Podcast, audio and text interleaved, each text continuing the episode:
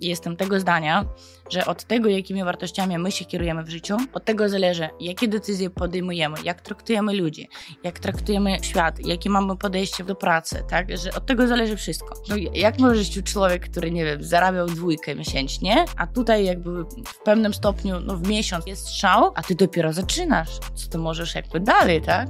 Jak się jeszcze bardziej zaangażujesz, jak się jeszcze podkręcisz swoje umiejętności. Ja nie rozważałam, że przegram. Bo ja wchodziłam w to, bo wiedziałam, że to jest jedyna moja możliwość, żeby jakby wnieść moje życie na zupełnie inny poziom. Więc zrobię wszystko, żeby to było zrealizowane. Jeżeli interesuje Cię biznes, przedsiębiorczość, pieniądze, to zasubskrybuj nasz kanał i kliknij dzwoneczek.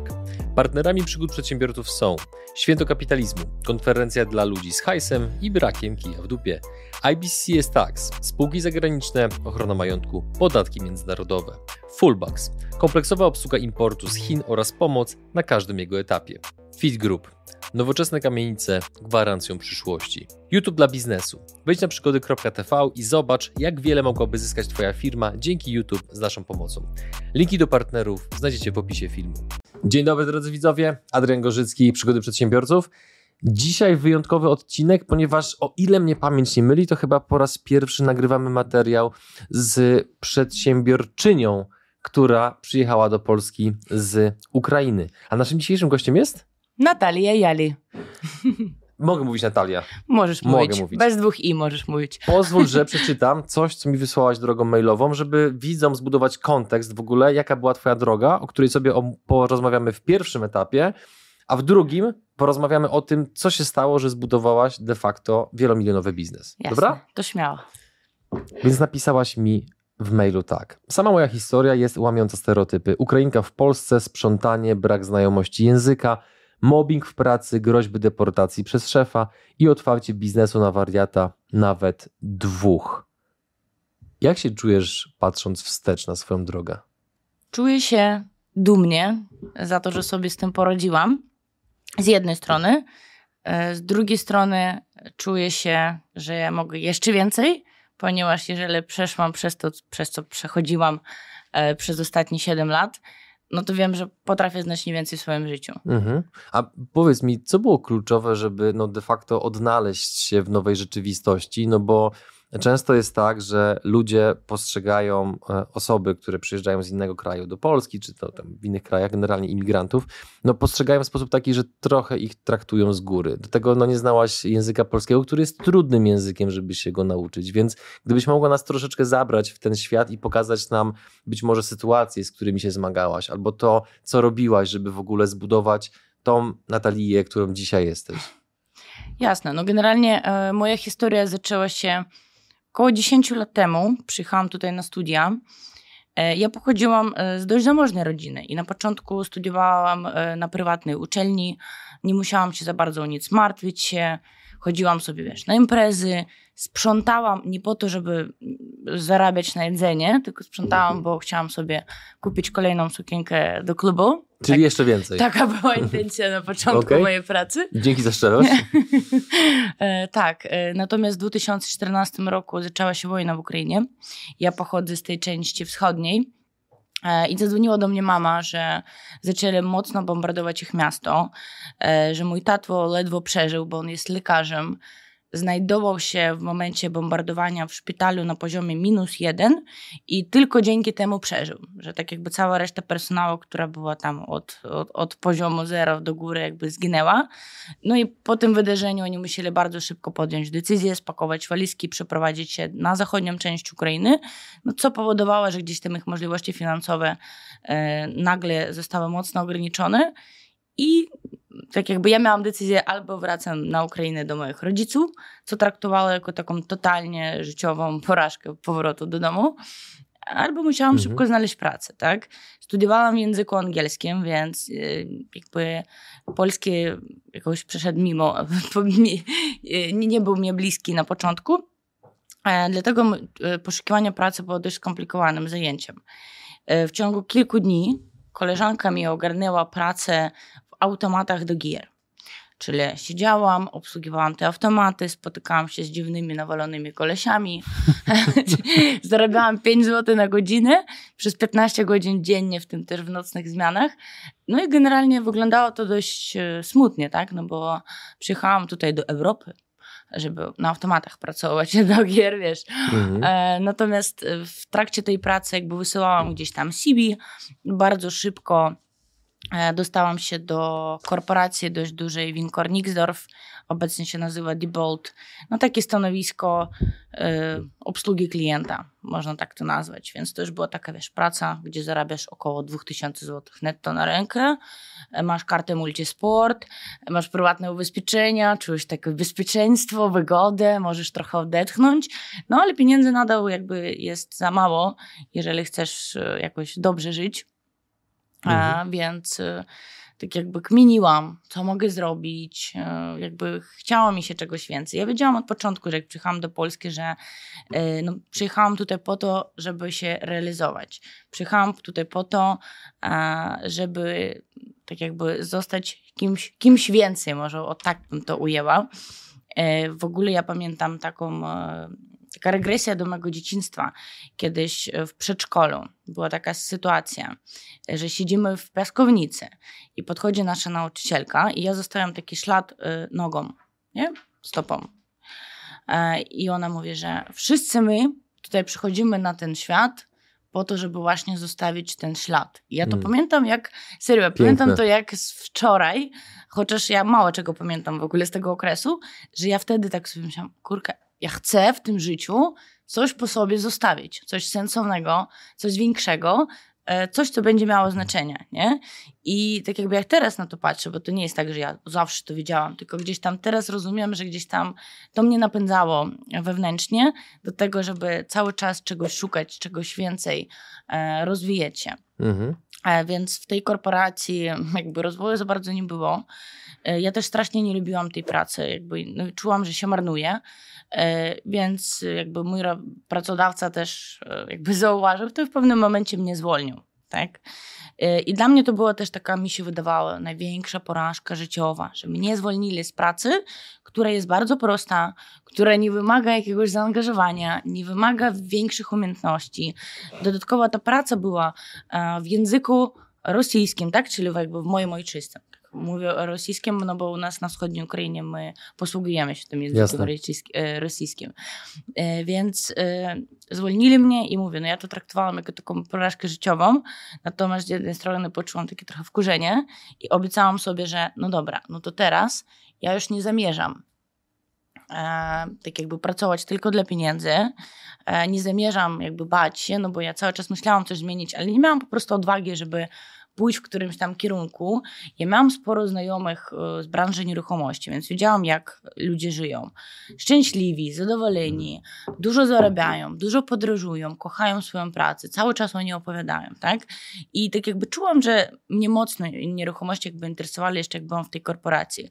Więc moment, kiedy mnie wyrzucili, był dla mnie takim momentem, kiedy pomyślałam sobie, że dobra, teraz tak, ja chcę być szczęśliwą, czyli muszę się zajmować tym, co naprawdę kocham, co sprawia mi satysfakcję, gdzie ja się czuję, że się spełniam. I drugie życie, chcę prowadzić jakościowe życie. Czyli co to znaczy? Ja muszę mieć pieniądze, tak? Umówmy się, jakościowe życie kosztuje, e, chcemy jakby le jeść lepsze jedzenie, mieszkać w lepszych nieruchomościach, podróżować, e, dawać e, możliwości swoim bliskim. Na to wszystko są potrzebne pieniądze. I dla mnie na początku nieruchomości, jak na nich patrzyłam, to było takim miejscem, gdzie wiedziałam, że mogę zrealizować te dwa moje najważniejsze cele. Więc stwierdziłam, że no to teraz idziemy trochę all in, bank, e, no bo wchodzę w branżę, w której nie ma pensji. E, jak nie zrobię transakcji, nie, nie sprzedam nieruchomości, to nie dostanę nic. E, natomiast jeżeli jakby odnajdę się w tym, wygram, no to tak jakby gdzieś tam mój poziom życia będzie diametralnie inny, tak? E, miałam odłożone 2000 zł, czyli tak jakby na jeden miesiąc przetrwania. E, mój poziom komunikacji w języku polskim na ten moment był ja nie wiem, ile razy gorszy niż teraz. Znacznie, tak? Znacznie. Tak? Mhm. Wszyscy dookoła twierdzili mi, że słuchaj, nie pchaj się tam. Jak Polak ma wyzwania z tym, żeby w ogóle jakby w tej branży odnosić sukcesy, to gdzie ty tam idziesz, tak? Mhm. Tak jakby, no ja słyszałam bardzo dużo w swój adres, że to w ogóle to nie jest do zrealizowania, to jest niemożliwe, że stracisz czas, stracisz pieniądze e, i co będziesz dalej robić, nie? Co sprawiło, że się nie zniechęciłaś? Że zrobiłaś to mimo wszystko? Ja nie, odbier- ja nie odbierałam, że to, że nie znam jeszcze tak doskonale języka, że to będzie dla mnie przeszkodą. Nie odbierałam, że ludzie, nie, nie wierzyłam w to, bo to też mi często mówili, że ludzie będą cię źle traktować, ludzie nie będą ci ufać. No bo jesteś z Ukrainy, no do tego jeszcze słabo mówisz, nie? Ale w mojej głowie w ogóle czegoś takiego nie istniało. Byłem przekonana, że jak przyjdę do człowieka, pokażę mu, co mogę dla niego zrobić, okej, okay, popełnię kilka błędów, będzie to śmieszne. Ja nawet miałam takie przekonanie, że dzięki temu ja się wyróżniam, bo naprawdę jak wychodziłam ze spotkania, no to mówili, o, to ta fajna, zabawna Ukrainka była u nas. Wtedy jeszcze tu nie było tyle Ukraińców, więc Mhm. faktycznie było e, łatwiej się tym wyróżnić, nie? Mhm. E, więc e, no, na pewno to moje, tak jakby wiesz, przekonanie. Też jakby poziom, od którego ja zaczynałam, to jest w ogóle fajne, no bo ja nie zaczynałam od poziomu zero, tak? Ja zaczynałam, moim zdaniem, od poziomu mniej niż zero, jak jest to fajna polska piosenka, Mhm. od dużego minusu, no bo tak, raz, że brak e, znajomości języka polskiego, tak, e, dwa, że jakby brak poduszki finansowej, więc e, no, żeby zrealizować transakcję, jakby sprzedaży, na przykład bierze nieruchomości, no to często potrzebujesz tam do 6 miesięcy e, czasu żeby w ogóle wejść w branżę, rozkręcić i tak dalej. Tak na przykład u nas w firmie no, ten system jest skrócony do trzech. Tak jakby tak już go zorganizowaliśmy, że do trzech można to zrobić. Natomiast no, ty nie wiesz, tak, kiedy to się wydarzy. Ja miałam odłożony na miesiąc, więc tak jakby no, ja miałam mocno ściśnięty ten czas. A akurat wtedy też y, rozstałam się ze swoim chłopakiem, więc musiałam nagle przeprowadzać się. E, więc gdzieś tam no naprawdę mój poziom i psychiczny, i finansowy y, no był bardzo, na bardzo takim, wiesz, w bardzo dużym dołku, tak? E, natomiast y, weszłam w to, no bo już nie miałam, nie miałam wyboru, w sensie ja, ja nie rozważałam, że przegram, tak? Bo ja wchodziłam w to, bo wiedziałam, że to jest jedyna moja możliwość, żeby jakby wnieść moje życie na zupełnie inny poziom. Więc zrobię wszystko, żeby to było zrealizowane. Mhm. Jak pamiętasz swoją pierwszą transakcję? I pierwsze Pięknie. uczucia, które ci towarzyszyły w związku z tym? E, Generalnie chodziłam już przez trzy tygodnie na te spotkania do obcych ludzi, bo to, to wygląda tak, że dzwonisz, umawiasz się do klienta, Mhm. on za bardzo nie chce z tobą się spotkać, ale jednak się spotka, końcu z tobą pogada, ale i tak powie, że nie chce pofernika, tak? No tak wygląda często początki, więc latasz po prostu od mieszkania do mieszkania i cały czas dostajesz odrzucenie, odrzucenie, odrzucenie, odrzucenie, po prostu. E, No i w pewnym momencie, ja robiłam bardzo dużo spotkań, ja robiłam od trzech do pięciu dziennie, i gdzieś tak na trze- w trzecim tygodniu takiego mocnego zapieprza, ja już czułam, że mój organizm zaczyna słabić, tak? Że łapie mnie jakieś przeziębienia. I ja też wiedziałam, że to, to wynika z tego, że ja po prostu psychicznie źle się czuję, tak? Jak się stresujemy gdzieś tam na Kończy maksa, się czas, kończy się kasa. e, kończy się wszystko, no oczywiście Mhm. i ciało daje znać, że hej, hej, e, Mhm. gdzieś tam źle się czujesz. No i był taki dzień, że zrobiłam już trzy spotkania i pozostało mi jedno. I już tak o 80% chciałam z tego zrezygnować, że nie, nie pójdę już, starczy mi na dzisiaj. Ale stwierdziłam, że dobra, docisnę to spotkanie. Przyszłam e, i akurat e, klient sam mi zaproponował, że daje pani klucze, podpisuję z panią umowę, pani mi to sprzeda. Mówię, to jest jakiś cud. Serio. Jak wyszedłam z tego spotkania, to było okrzylona po prostu. Ja przestało mi dolegać cokolwiek. Ja się świetnie czułam. Ja sprzedałam tą nieruchomość dwa tygodnie i zarobiłam wtedy swój pierwszy 9 tysięcy. I ja po prostu... No, jak możesz ci człowiek, który, nie wiem, zarabiał dwójkę miesięcznie, a tutaj jakby w pewnym stopniu, no w miesiąc nawet, nie, Jest pół- strzał. półtora jest strzał i ty widzisz, a ty dopiero zaczynasz, a co ty możesz jakby dalej, Mhm. tak? Jak się jeszcze bardziej zaangażujesz, jak się jeszcze podkręcisz swoje umiejętności. E, tak jakby, no ja czułam, że po prostu to jest moja droga, że ja Mhm. idę tam dalej i e, po tej pierwszej transakcji zawsze przychodzi ten moment, kiedy ci w głowie przyklikuje, jak ja raz odniosłem sukces, tak, w tym, Mhm. co już raz zrobiłem, no to to, To to dalej będzie z górki, tak. Mhm. I mogę to powtórzyć i mogę to zwiększyć. Nie? Co zrobiłaś z pierwszą kasą, którą zarobiłaś? Z tymi dziewięcioma tysiącami? E, Wiesz co, nic nadzwyczajnego. Zapłaciłam za mieszkania, coś tam odłożyłam. E, Generalnie ja nie byłam, nie jestem z tych typu osób, że wszystko co zarabiam wydaję, nie? Ja bardzo lubię żeby pieniądze pracowały. W tym momencie jakby nie miałam możliwości inwestowania, więc po prostu zawsze część odkładałam. Mhm. Więc miałam gdzieś tam poziom pułap takiego życia komfortowego, który chcę dla siebie mieć, a reszta jakby kumulowała się do tego, żeby, później mi się akurat przydało w biznesie, tak, Mhm. który teraz prowadzę. Nim przejdziemy dalej, to jeszcze cię zapytam, jak wygląda w tej chwili portfel twoich aktywów, jeżeli możesz nam powiedzieć oczywiście. E, to znaczy pytasz mnie, ile mam nieruchomości? Dokładnie, ile masz nieruchomości, ile masz siana, Daria? ile mam siane. Słuchaj, no bo e, to jest tak, że ja, jako ja, nie jako spółka, nie mam żadnej nieruchomości. Tak? Mhm. Przedsiębiorca, który mieszka w wynajmowanym mieszkaniu, ponieważ całe jego siano e, kręci się w jego Mhm. spółkach, które obecnie, tak jakby, no my zaj- zajmujemy się flipami, tak? Czyli kupujemy, remontujemy, sprzedajemy. Obecnie toczy się około 10 transakcji, tak? Mhm. Takich, na, e, takich naszych, które kupujemy. W tym albo... momencie. Tak, tak, tak. Czyli łącznie to jest już kilkaset w sumie zrealizowanych transakcji, E, tak? Tak, tak, tak, Okej, flipowych. flipowych, Okej, no. ponad tysiąc obsłużonych klientów. Okej, dobra. E, czyli de facto zaczynałaś z pozycji, w której kiepsko mówisz po polsku, teraz masz kilkunastoosobowy zespół, cudownego narzeczonego, który siedzi poza kamerą, drodzy widzowie, słuchacze, nie widzicie go. E, robicie milionowe obroty. Natomiast zanim jeszcze to podrążymy, to zapytam cię o jeden wątek. Groźba deportacji przez szefa. Rozwiń proszę. Tak, pracowałam e, w biurze nieruchomości. E, W pewnym momencie tak jakby glut, glut pojawia się podczas kolejnych sukcesów, tak?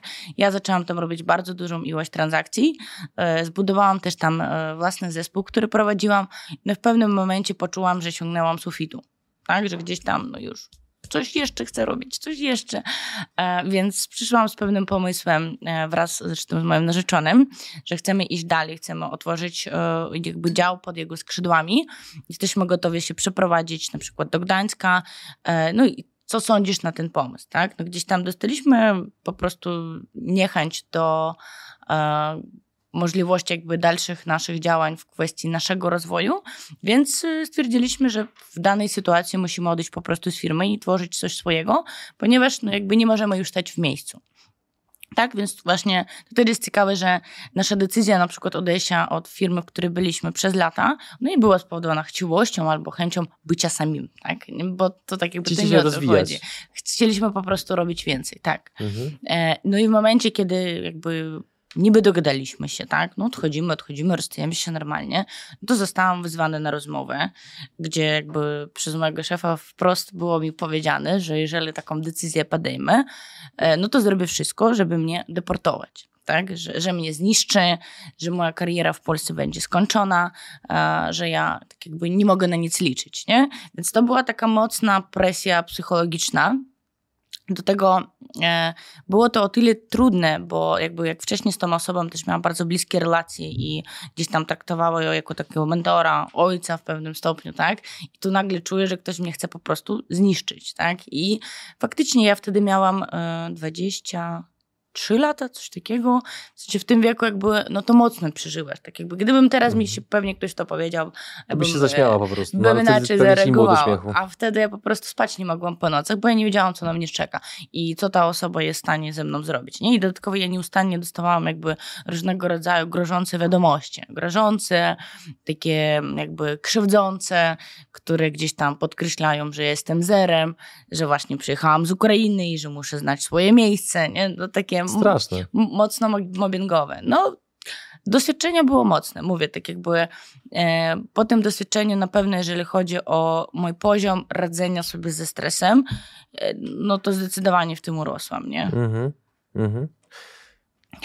Idąc dalej, nie? Jakby bardzo mi przykro, że takie coś cię w ogóle spotkało, natomiast podejrzewam, że z perspektywy czasu jakaś część ciebie pewnie jest wdzięczna za te doświadczenia, no bo one cię ekstremalnie wzmocniły. Ogromnie.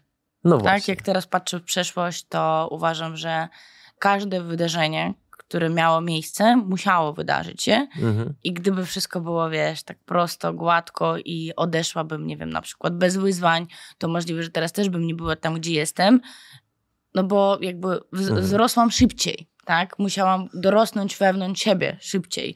Musiałam jakby zachowywać się inaczej, reagować, nauczyć się inaczej. Mhm. E, mój mental się jakby zupełnie wzmocnił, no bo wiadomo, że my zawsze rośniemy tylko kiedy e, wydarzają się jakieś trudne rzeczy. Jak wszystko jest gładkie, proste, wygodne, nie ma w tym żadnego rozwoju. I nie słyszałam mm. jeszcze historii, że ktoś, kiedy nie było żadnych życiowych zmian, e, mógł odnieść coś spektakularnego, tak?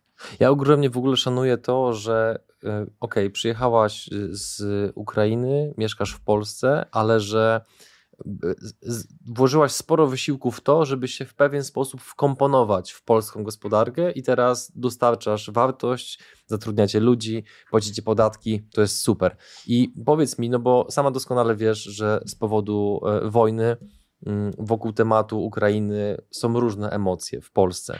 Nie chcę tego za bardzo rozwijać, bo to było przegadane już na dziesiątkach różnych kanałów, natomiast chciałbym, chciałbym Cię zapytać, co byś powiedziała, tym ludziom, którzy przyjechali z Ukrainy, mm, jako takie powiedzmy pewne porady czy podpowiedzi a propos ich kariery zawodowej. No bo często jest tak, że postrzega się właśnie imigrantów jako osoby, które powinny zajmować się sprzątaniem czy jakimiś innymi prostymi pracami, no a ty jesteś chodzącym i żywym dowodem na to, że można mierzyć bardzo wysoko, można budować firmę, można być szczęśliwym, spełnionym zawodowo. Więc co byś powiedziała tym wszystkim ludziom, którzy być może tak jak ty też doświadczają tego, że e, ich pracodawca mówi im o deportacji, stosuje wobec nich mobbing, czy robi inne rzeczy. Co byś im powiedziała? No, zdecydowanie nigdy nie iść w kierunku manipulacji, w sensie na to się nie zgadzać i nie bać się. jakby są organizacje, e, są miejsca, które są w stanie taką osobę obronić, tylko ludzie często o tym nie wiedzą.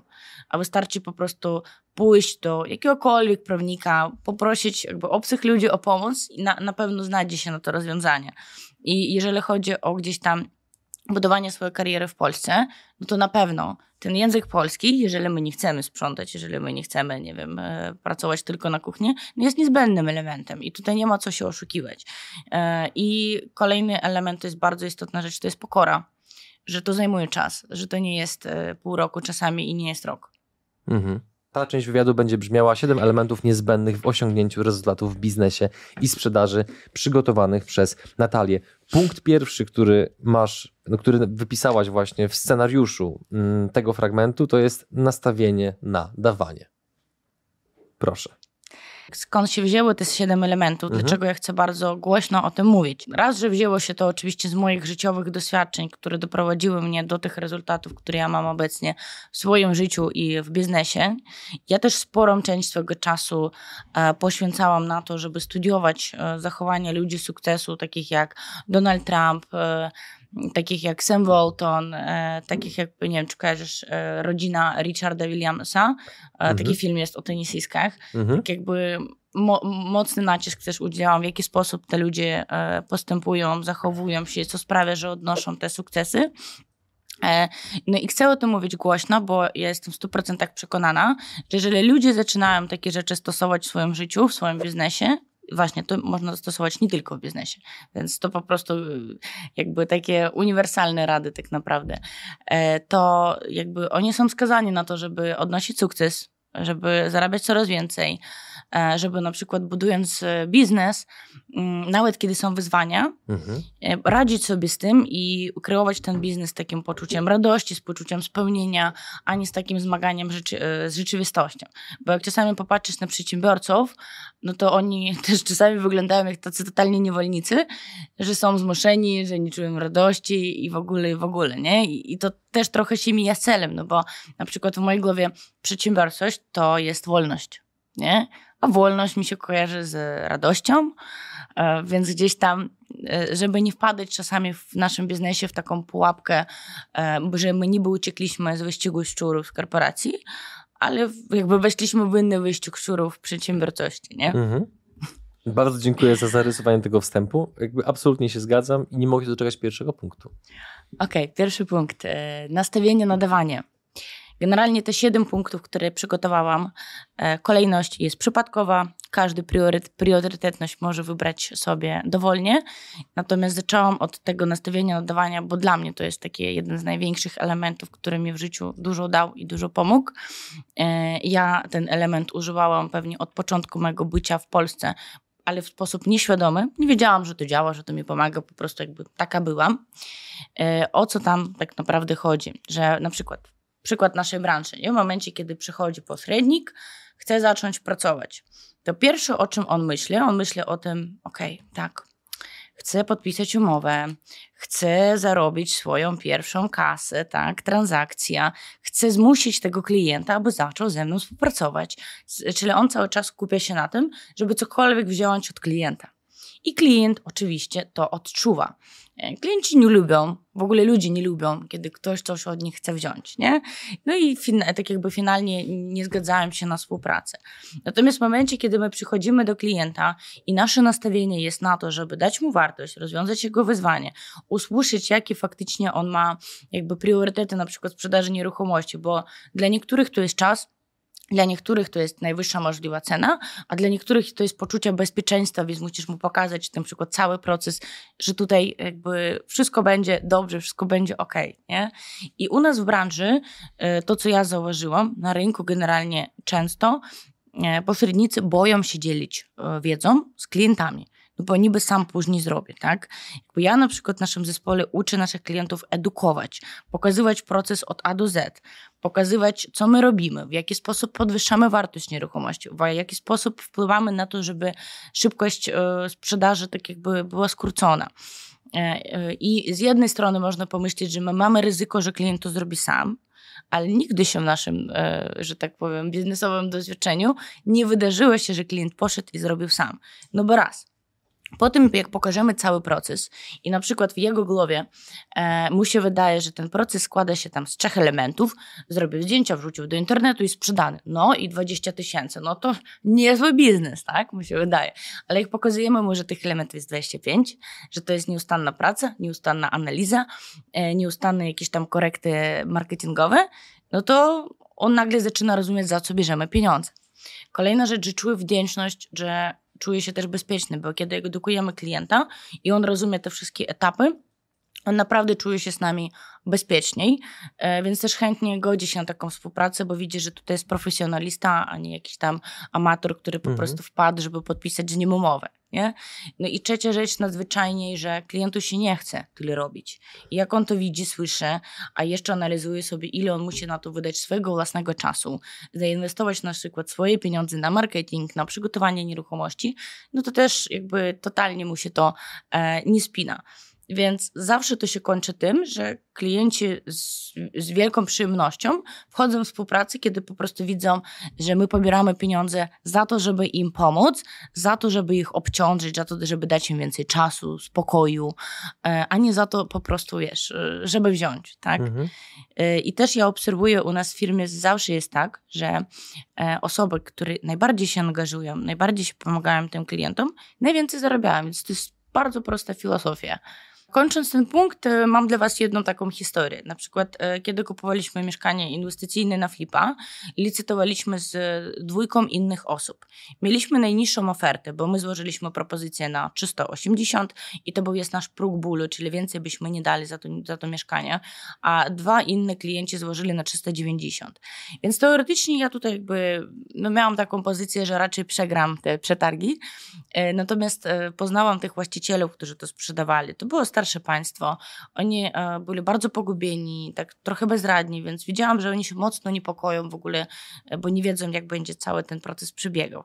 Więc tak jakby to, co mogłam zrobić od, od siebie, mimo tego, że no mówię, nie miałam tutaj gwarancji transakcji, wzięłam kartkę papieru i rozpisałam im, jakie dokumenty są niezbędne do tego, żeby sprzedali swoje mieszkanie, do jakich urządów mają pojechać, e, do jakiej kancelarii mogą się zwrócić, dałam im kontakt tej, z której korzystam i tam jeszcze chyba kontakt do pana od wyprowadzki, no więc generalnie gdzieś tam dałam im listę, która w pewnym stopniu rozwiązuje ich problemy. E, no i powiedziałam oczywiście, że jeżeli Państwo by zdecydowaliście się na naszą ofertę, no to bym to sprzedała, e, mhm. to, by, to byśmy to dla Państwa zrobili.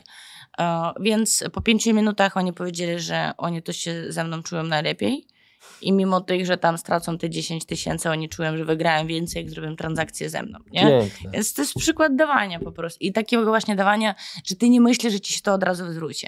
Bo to też ludzie czują, wiesz, jak ktoś po prostu daje, żeby za chwilkę e, mhm. coś u ciebie poprosić, nie? Przechodzimy do punktu numer dwa, gdzie jest napisane koncentracja na liczbach.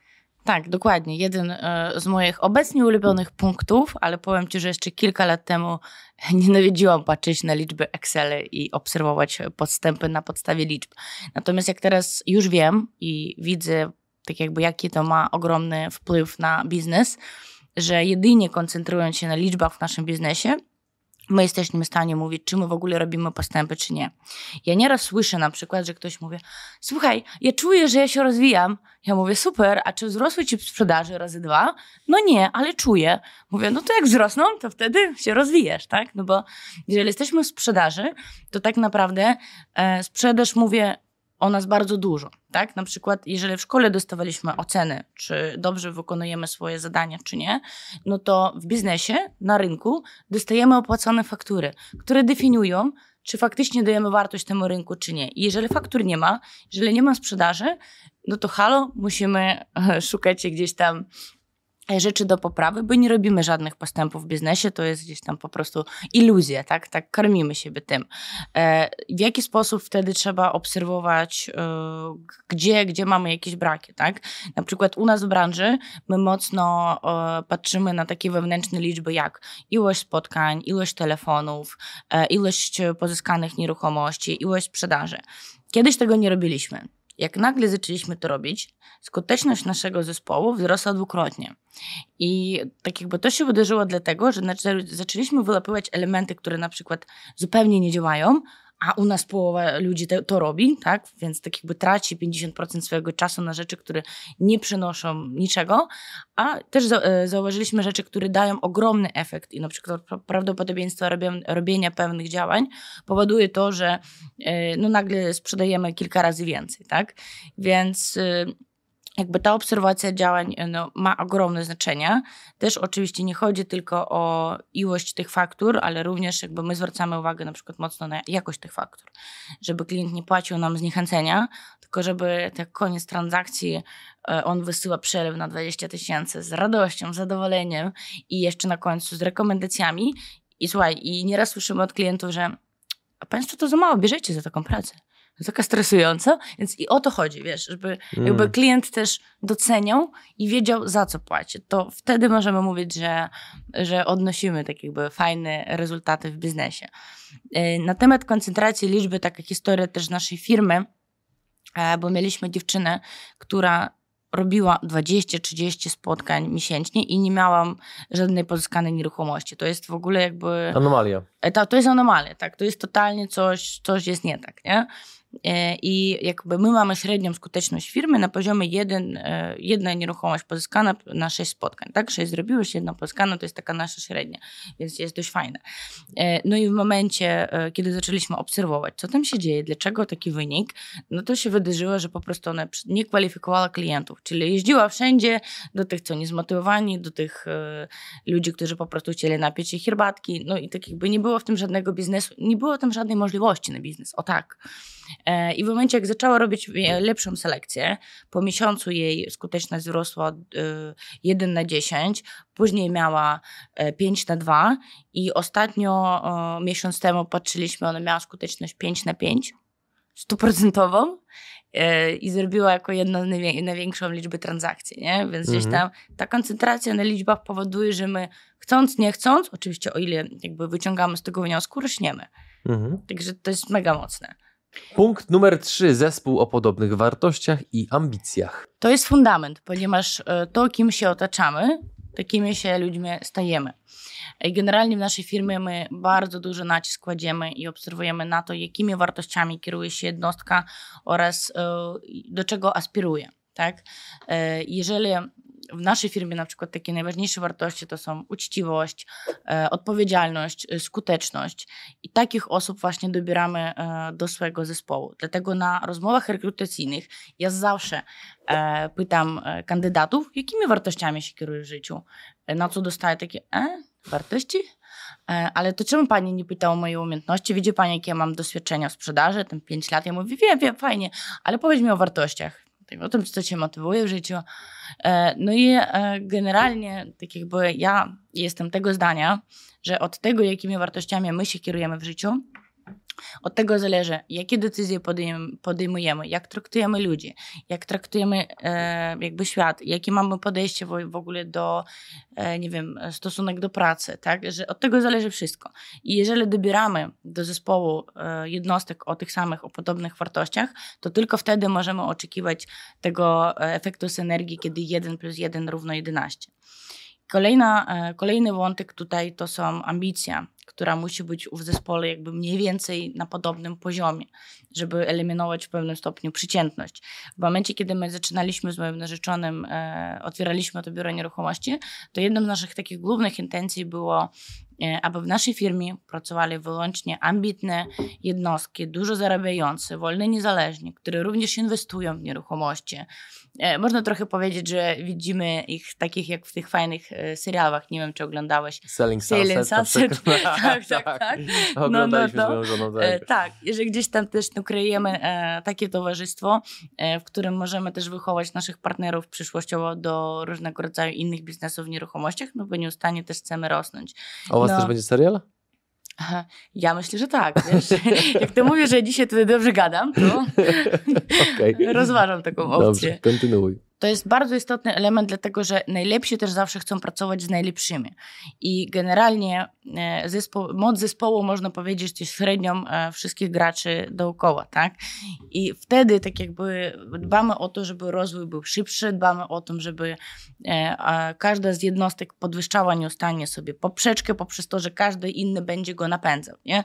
U nas na przykład w firmie są wskaźniki efektywności, roczne cele, gdzie każdy wie, że musi jakby dowozić i jeżeli nie dowozi, no to niestety się żegnamy.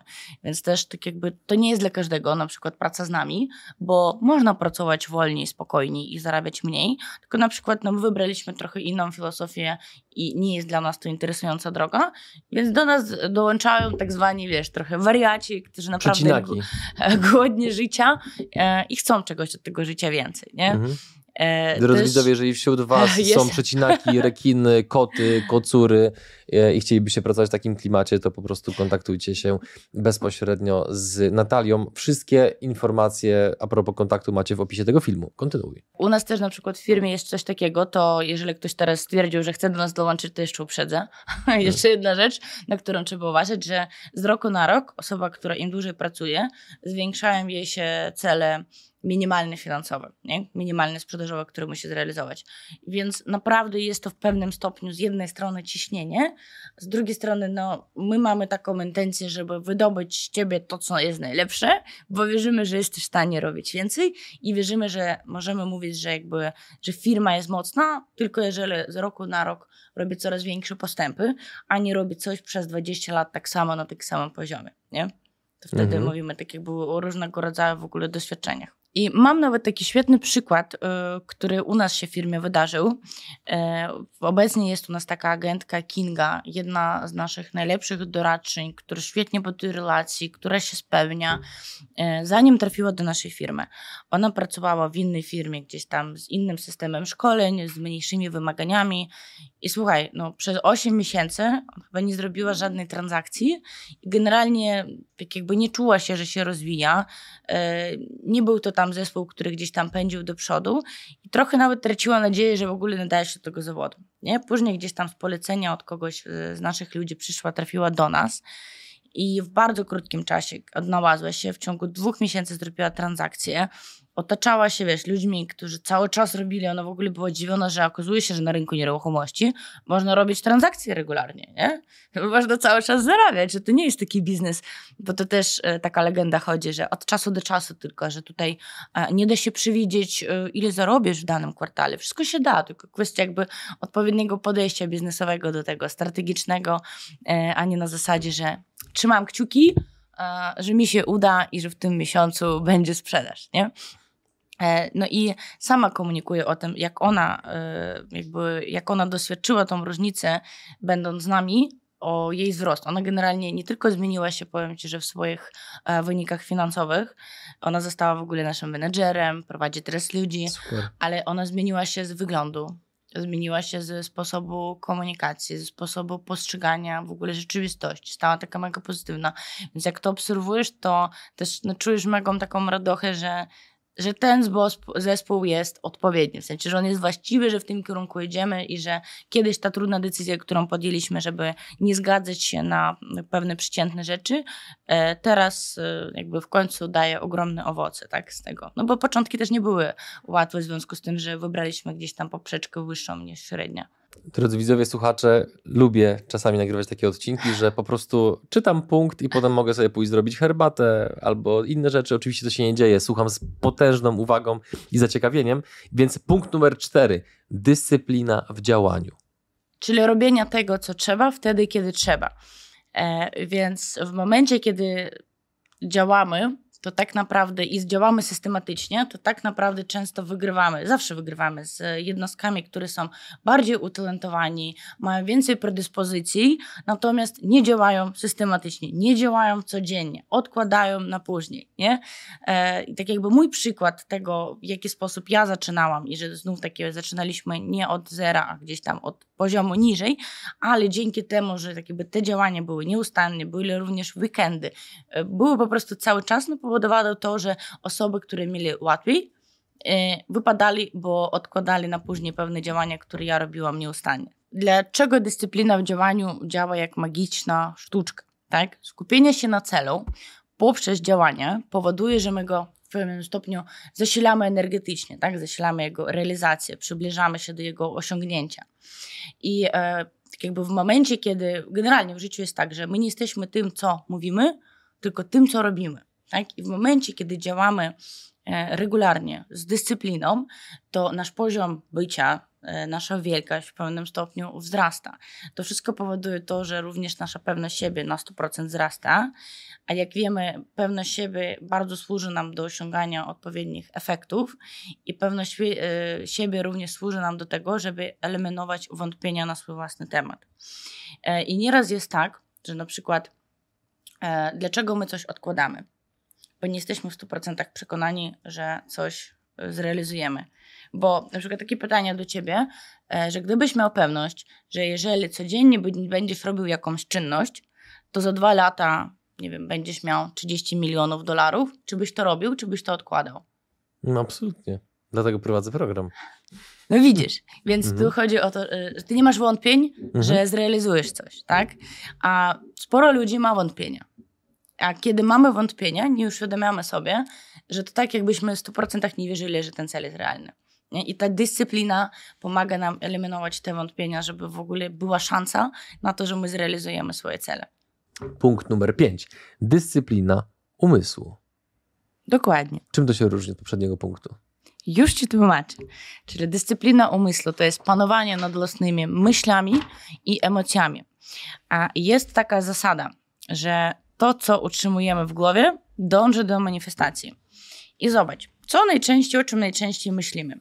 Czy najczęściej myślimy o naszych sukcesach, o naszych celach i utrzymujemy ich w głowie jak już takie zrealizowane, e, o takich rzeczach jakby pozytywnych, fajnych, czy najczęściej myślimy o, martwimy się o tym, że w tym miesiącu nie zrobimy transakcję, o tym, że klient może nam odmówić, o tym, że nam się coś nie uda, nie?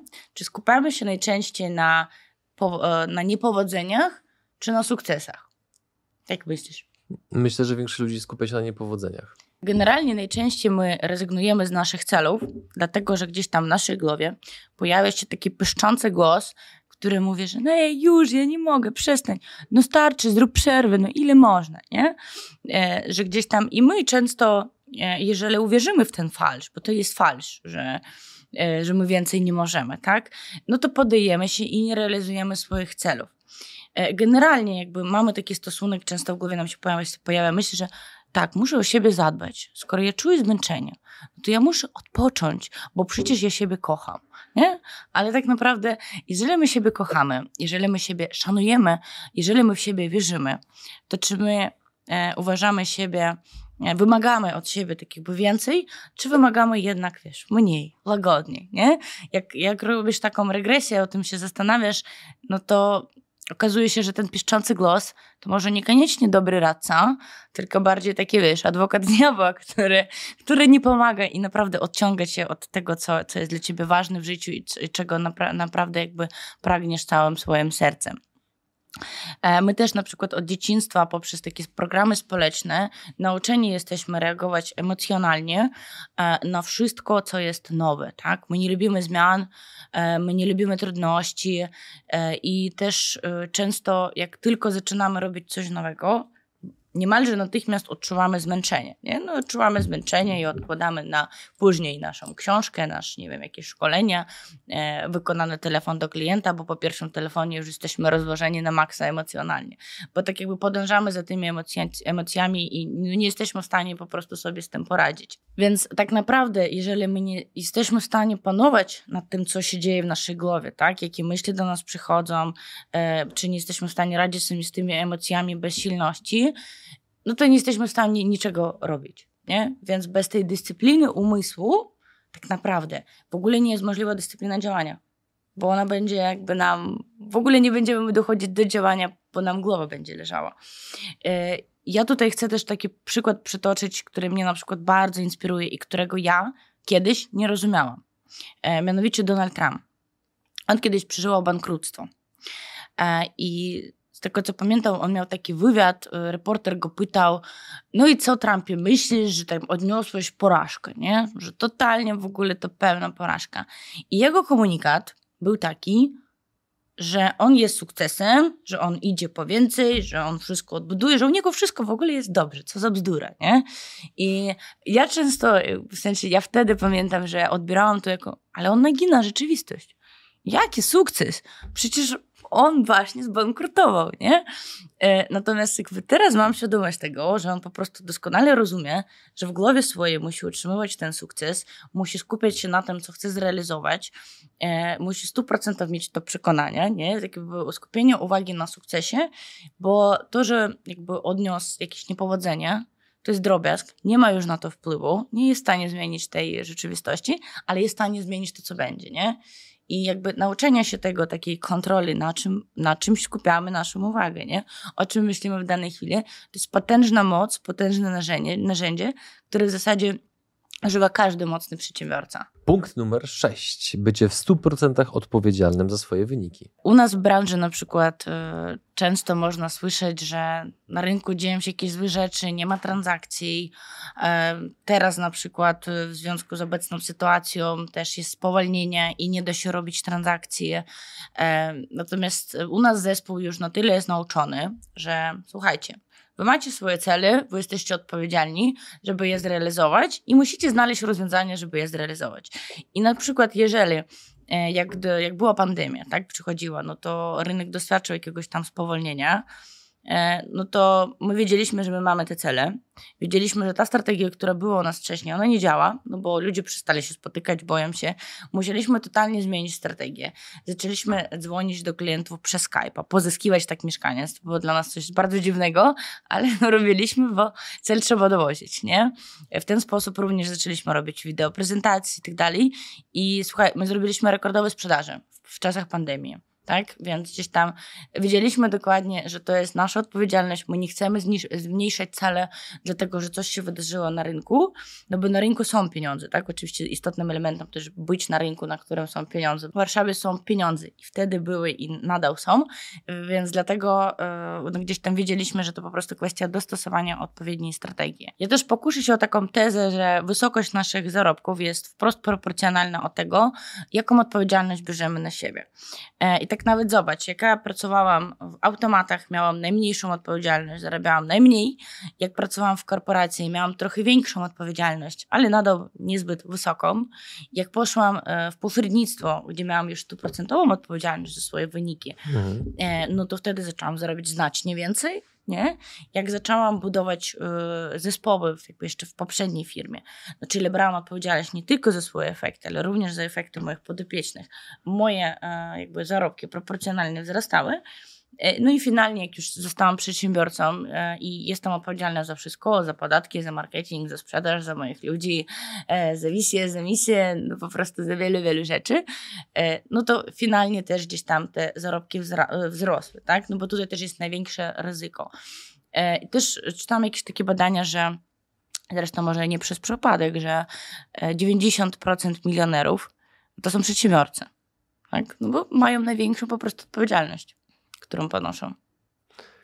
ciężko się z tym nie zgodzić, nie? bo mam wrażenie, że często jest tak, że ludzie patrzą na, przez, na przedsiębiorcę przez pryzmat instagramowego życia, samochodów, podróży i innych rzeczy, a tylko i wyłącznie my wiemy, że my tak naprawdę myślimy o firmie od rana do wieczora. Nie ma tak, że o 16 wyłączamy telefon. Mhm. Być może są tacy mistrzowie świata, którzy to potrafią, natomiast ja znam takowych raczej niewielu, więc tak naprawdę właśnie te wyniki, które osiągamy, one są troszeczkę takim lustrzanym odbiciem ceny, którą płacimy, a ona często jest bardzo wysoka, nie? jeżeli chodzi o czas, zaangażowanie, energię, zdrowie, relacje rodzinne czy inne rzeczy. No taka jest trochę ciemna strona przedsiębiorczości, no ale trzeba wyraźnie i głośno powiedzieć. Punkt numer 7. Przekonania. To, co myślisz i w co wierzysz na temat świata, definiuje to, kim jesteś i jakie masz rezultaty. Czyli jeżeli e, myślimy, że na przykład ludzie są trudni, okropni, ciężko się z nimi pracuje, no to ja gwarantuję, że dokładnie tego doświadczymy. E, jeżeli na przykład e, mam takie poczucie, że ja nie zasługuję zarabiać miesięcznie 20 tysięcy złotych, to ja nie będę nigdy tych pieniędzy zarabiać, nawet jak będą do mnie przychodziły, nie wiem, możliwości, e, transakcje, które mogą pozwolić mi na to, żeby zrealizować e, takie zarobki, to e, nieustannie nie będę w stanie na przykład wynegocjować swojego wynagrodzenia, będą mi takie transakcje wypadać. Dlatego w naszej firmie ja też stawiam mocny nacisk na mental, no bo co z tego, że ja dam komuś do przeczytania tysiące książek o nieruchomościach, o sprzedaży, e, o, wprowadzę odpowiedni system szkoleń, tak, nauczy tych technik sprzedażowych, jeżeli osoba swoim systemem myślenia, swoimi przekonaniami będzie mi cały czas sama sabotować swoje po prostu efekty, rezultaty, rezultaty. E, ja na przykład nawet e, kiedyś obserwowałam, że u nas bo jest takie w ogóle powiedzenie, że my przyciągamy ludzi takich, jak jesteśmy. I my przyciągamy klientów takich, jak jesteśmy. To właśnie to, co ja do, do, zauważyłam u nas w biznesie, że osoby, pośrednicy, którzy są otwarci na świat, do ludzi, wiesz, są tacy wyluzowani, a tak jakby mm, podchodzą bardzo do biznesu w taki e, luźny sposób, e, bez spiny, ufają tym ludziom, chcą im pomagać. Oni też nieustannie jakby do nich przychodzą tacy klienci luźni, bezkonfliktowi, którzy płacą z radością, którzy nie wytwarzają żadnych konfliktowych sytuacji. Versus też są, e, na przykład u nas była dziewczyna w firmie, która mówi, że no klienci są trudni, oni często oszukują, e, im w ogóle nie można ufać, tak? No to u niej cały czas wypadały transakcje, e, no były tematy, że gdzieś tam nie chciał klient zapłacić, no po prostu wszystko, w co człowiek wierzy, e, przychodzi do niego, tak? Dlatego też e, ja staram się dużo robić takich właśnie szkoleń pokazujących naszym pośrednikom, że na przykład warto podważać swój system przekonań i po, tak czasami podważyć, na przykład jeżeli e, patrzysz i myślisz, że jesteś na dzień dzisiejszy niewystarczający do pewnego, nie wiem, poziomu zarobków, tak? Albo jesteś niewystarczający, żeby sprzedawać drogie nieruchomości. To dlaczego tak myślisz, tak? E, jest takie fajne e, to ćwiczenie u Mazura, tak? On się nazywa, że zadaj sobie pytanie, a kim by byłeś bez tego zjebionego przekonania? Że przestałbyś wierzyć, że, że, czegoś ci brakuje do tego, żeby tu i teraz jakby realizować pewne rzeczy w swoim życiu. Mhm. U nas, kiedy przychodzą e, ludzie na rekrutację, ja też zawsze zadaję takie pytania, czy jesteś przekonany, czy wierzysz na 100%, że to jest branża dla ciebie i że ty w niej odniesiesz sukces?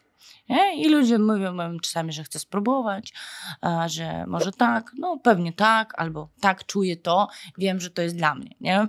I jakby ja tutaj podciągam pod taki cytat, ja go uwielbiam, Henry Forda, który mówi, że jeżeli wierzysz, że dasz radę, masz rację, a jeżeli wierzysz, że nie dasz rady, też masz rację. Nie? I ja na przykład nigdy nie zatrudniam ludzi, którzy mają co najmniej cień wątpienia, że dadzą radę, bądź mi komunikują, że chcą spróbować, bo kiedyś już takich zatrudniałam i zawsze wypadali. Po, mhm. Moim zdaniem poprzez jakby system przekonań na swój własny temat. A po czym poznajesz, że ta osoba faktycznie w to wierzy, a na ile ona mówi to, co Ze ty chcesz usłyszeć? Nie, nie, nie. Na ile ona faktycznie wierzy w to, że da radę, a na ile mówi to, bo wie, że to chcesz usłyszeć? Wiesz co, bo to widać z jakim przekonaniem to mówisz, nie? Bo wiele osób to komunikuje w taki sposób, e, e, podciągając na przykład swoje predyspozycje, podpinając się tym, co w życiu lubią, że lubią komunikację z ludźmi, że wiele osób dookoła mówią, że, że to by było dla nich wspaniałym zajęciem, że oni chcą się realizować, więc e, jakby oni po prostu mówią, że tak czy nie, tylko oni mają jakby kilka takich mocnych argumentów, przy czym to są takie ich wewnętrzne, e, że, że to widać, że, tak jakby, że to jest takie e, podświadoma decyzja osoby, żeby tutaj odnieść sukces.